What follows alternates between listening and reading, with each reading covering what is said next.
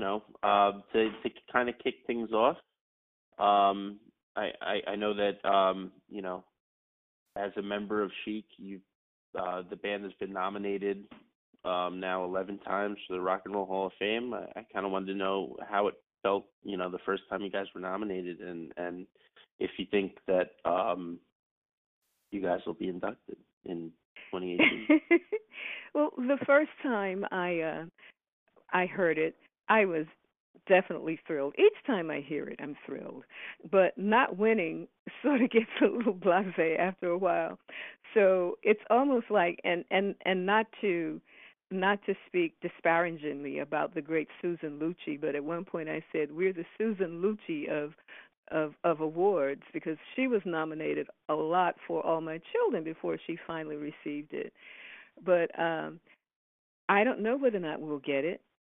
Nile was able to get it as a producer this year, and that was a wonderful, wonderful thing. I was very excited for him. Hopefully, uh, the group will be recognized, and when it comes, if it comes, it will be just as sweet. Um, so I also kind of wanted to know, you know, speaking speaking more um, a little bit more about Chic. Uh, I kind of wanted to know how it felt, I guess, you know, or what it what it was like to really work alongside, you know, such influential musicians. You know, it Nile was, Rodgers, Bernard. Yeah, you know. Nile and Bernard were are are geniuses. I thought so then, and uh, I'm even more convinced of that now because of the longevity of their music. Um, when I first went to record with them, I hadn't heard of either of them. I was introduced to them by Luther Vandross, who was a session singer in New York, and it was one of the sessions that he called me to do. And when I got there, uh, they were playing. We sang background. I sang background on the first Chic album, and I sang background on Dance Dance Dance, and I absolutely loved the music, and it was so different from what I was expecting um, that I just immediately fell in love with the music, and I said, "Oh wow, wouldn't it be wonderful to be a part of this group?" And it had happened actually when Norma Jean Wright, who was the original lead singer, uh, went on to do her first solo album. Well, I think she was on Bearsville. They asked me if I would stay on and join Luci Martin as the uh, lead singer, as one of the lead singers of the group. I was thrilled to be able to do that and to watch them work, to watch them create their magic, to watch people who were very, very clear, had a clear vision for not only the music, but I had a clear vision for the sound. They had a clear vision for the stage presence and what what they wanted us to look like was wonderful. It, it was a type of professionalism that that I definitely loved and and and have emulated since then, or have tried my best to. oh, wow. Um, no, th- um, uh, absolutely. Yeah. um, so speaking more, I guess you know um, ab- about Luther Vandross. Um, I, I, I know that uh, shortly, you know, after band, you know, kind of uh, broke up, uh, you went on tour with him for um, uh, a, a bit, and um, I kind of wanted to know what kind of influence um, his music had on on yours, and and um, you know what I guess inspired you to write um, your uh, song uh, for Luther. Uh, Luther had a, a great impact on me vocally. You know, as a matter of fact, he was one of the co-creators of the uh, chic vocal sound you know, uh, that unison singing that we did was definitely crafted, um, co-crafted by Luther Vandross. And uh, he was able to take what and Bernard wanted and articulate it in such a way. You know, there are people who are just magical at that. You can go into a studio and a producer or writer can tell you what they want, but then it's left up to the artist to make that come to life. And Luther was very, very adept at making that come to life and then teaching us, working with us to make it come to life. So he had a great influence on me vocally. when I worked with him, the difference is that he believed in layered sound, and he, well, not layered sound. He believed in lots of uh, harmonies.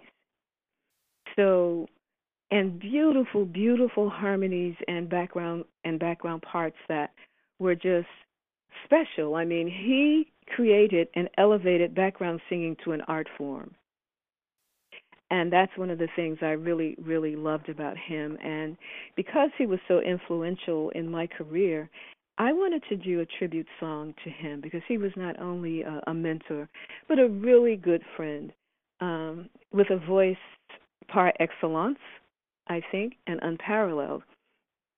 And I wanted to, when I was thinking about doing my CD, I was thinking that I might want to do a, a, a Luther cover and in the wee wee hours of the morning, it occurred to me don't do a cover, write a song about what Luther meant to you. And I started going through my head and I was going through songs. And the first phrase that came to me was, when Luther sings, it's so amazing to be loved. That just came to me um, in a shot. And so that's why I wrote it because had it not been for him, I don't think I would have been catapulted into this arena that that I was in. So from there, I met I met Nile and Bernard, and so there was Chic, and there were other productions of, that I got a chance to sing on because of of Luther, and because of the Nile and Bernard um, Chic productions.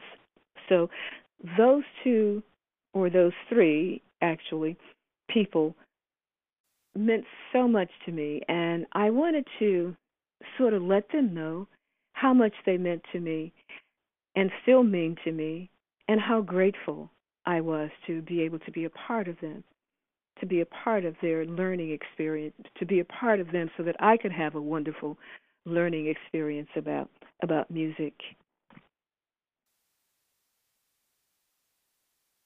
Um, questions kind of a different direction. Um, okay. So I I kind of want to I kind of want to know um you know the popularity of electronic um dance music and and um the the artists that are out there like um uh Todd Terje who are like kind of reinventing disco. I kind of wanted to know do you feel like dance music is making a comeback? I I think so, but you know what, Daniel, I don't think it ever went away. I think that it just it always reinvented in, itself, whether it was house or whatever. It's always been around. It just went underground after disco demolition. Demolition, excuse me. It just went underground and um, kept reinventing itself. And I love that. I think that as as life progresses and more people begin to discover all types of music, all genres of music, one of the things that they do is that they build on what came before, but they add their own twist to it. And I think it's absolutely wonderful when people do that. That's the height of creativity to me. Um, and um, so you've worked with uh, countless um, artists, and, and a few people may not know. Um, you know, uh, you know, you've worked with Brian Fer- uh, Bryan Ferry, Bryan Adams, Mick mm-hmm. Jagger, Teddy Pendergrass. Um, I kind of wanted to know, um, you know, who I guess was your sort of favorite to work with. Um. Well, I I recorded with them. I wasn't always on stage with them. So, but the one that I did record with and and did happen to share a stage with was Bryan Ferry. So of those names, he would be the one that that fits both categories, not only the recording, but also the on-stage performance. So, hands down, Bryan Ferry. Oh, that's awesome, and um, I, I happen to be also a, a big uh, Roxy Music guy, so that's that's even that's even cooler to hear. that's great. um, so I I also know um you know I I was reading um your bio before and and I, I was reading how um in the 90s you know you and your husband sort of created a band um that explored more spiritual themes and um and they were uplifting and and and original. But I, I wanted to know if you, in any way, consider yourself to be um, religious. I consider myself to be spiritual. And I've definitely had some experiences in what you would call religion. And that was during the time when I was on my healing journey. And a healing journey for me embraces all parts of me my mind, my body, and my spirit. So, spirituality is something that I'm very close to and that I feel all the time. And it's something that I can see in the sun. I can feel it in a gentle rain. I can feel it in a breeze. I can see it when a child is laughing and through the eyes of children as they discover in amazement the world around them.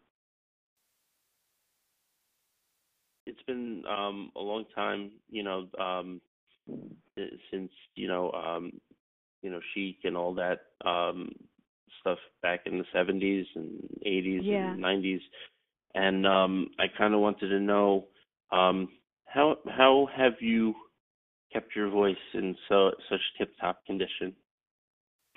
Wow, I've been singing. You know, I I've never stopped singing, and uh, well, I did for a moment. For a moment, my voice was stilled when I felt like there was no space for me in the industry anymore.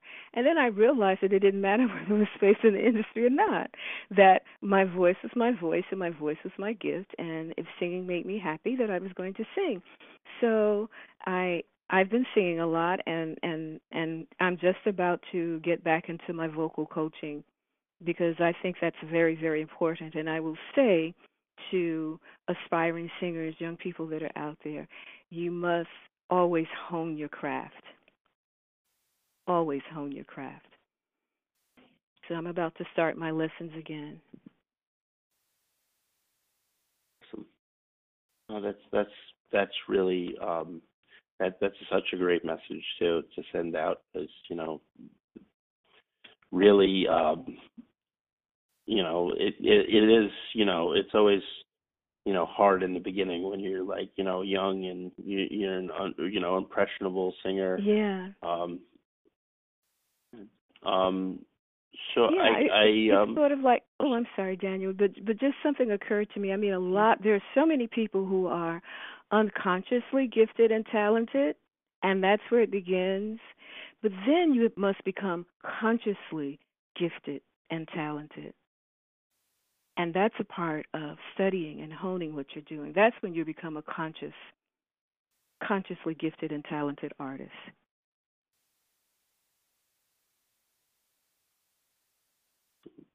Um, yeah, absolutely. And so, um, my next question, um, I, I kind of wanted to know, you know, you have been performing for a very long time. Um, what made you decide to release your uh, solo album now in 2017? I know, isn't it something? Well, I felt like I had something to say, and I actually have been working on it. You know, life happens every day. The present creates the future. The past helps create the present. So it's like everything that I was doing all along, whether it was working on Voices of Shalom with my husband or whether singing with other people around, or whether or not doing a chorus at my at my school and working with kids and just humming along to the radio was preparing me for this moment. And i as i used to always tell my students about going on and getting their college degrees and people only thing people want to know is can you do what you say you can do? It doesn't matter how long it takes you to get there. So my message is that i've been being i have been prepped and prepared for this moment in time for quite some time. And the time and timing just happened to be right, Daniel. I think it just happened to be right for me. And I embrace that and, and I'm grateful for that. Oh, um, that's fantastic to hear. Um, so on that note, I wanted to know, um, you know, do do you have any plans, I guess, um, to tour? I would like to do. I definitely would like to do some live appearances. I love that. Right now, there is no tour, uh, but I'm definitely interested in in performing and and bringing my messages and sending my love to people, to people around. You know, I don't want it to be st- to be stuck here inside of me. I want to be out on the stage. I had my first concert, as a matter of fact, a week ago at Joe's Pub, and I absolutely loved being on the stage. I wasn't quite sure how it was going to go because it has, because it's been quite some time, but I found that I really have a passion and a love for live performance. Support live music, everybody. so I, I definitely would love to do that. And when that happens, I will definitely make sure that everybody knows about it. Yeah, I would just like to say that that um this music that I've this album collection of music that I've written called Music from My Heart is very special to me. Um I wrote every song. It's self-penned. I collaborated with Bert Price, who was my co-producer and co-writer, and it's it's a labor of love. I'm very happy about it, and from all of the uh, press that I'm getting about it, people seem to like it a lot. So I just want to thank everyone who has supported me, and I invite people to check out my work as my, my current work and support and thank you for supporting me all these years uh, from the time of Chic. You can follow me at officialalfaanderson.com. That's my website. You can also see you can tweet me on at on Twitter at Twitter on uh, at Alfa K Anderson, and my CD is available. The physical copy is available on cdbaby.com and as downloads on all of the platforms. So my new single is is currently being released and it's called Perfectly Chic. It's my tribute to Nile Rodgers and Bernard Edwards, the guys who actually gave me the opportunity to sing on such classic hits that they're still being reintroduced to a new generation of people. So I wanted to say thank you to them. So check it out, everybody. Check me out.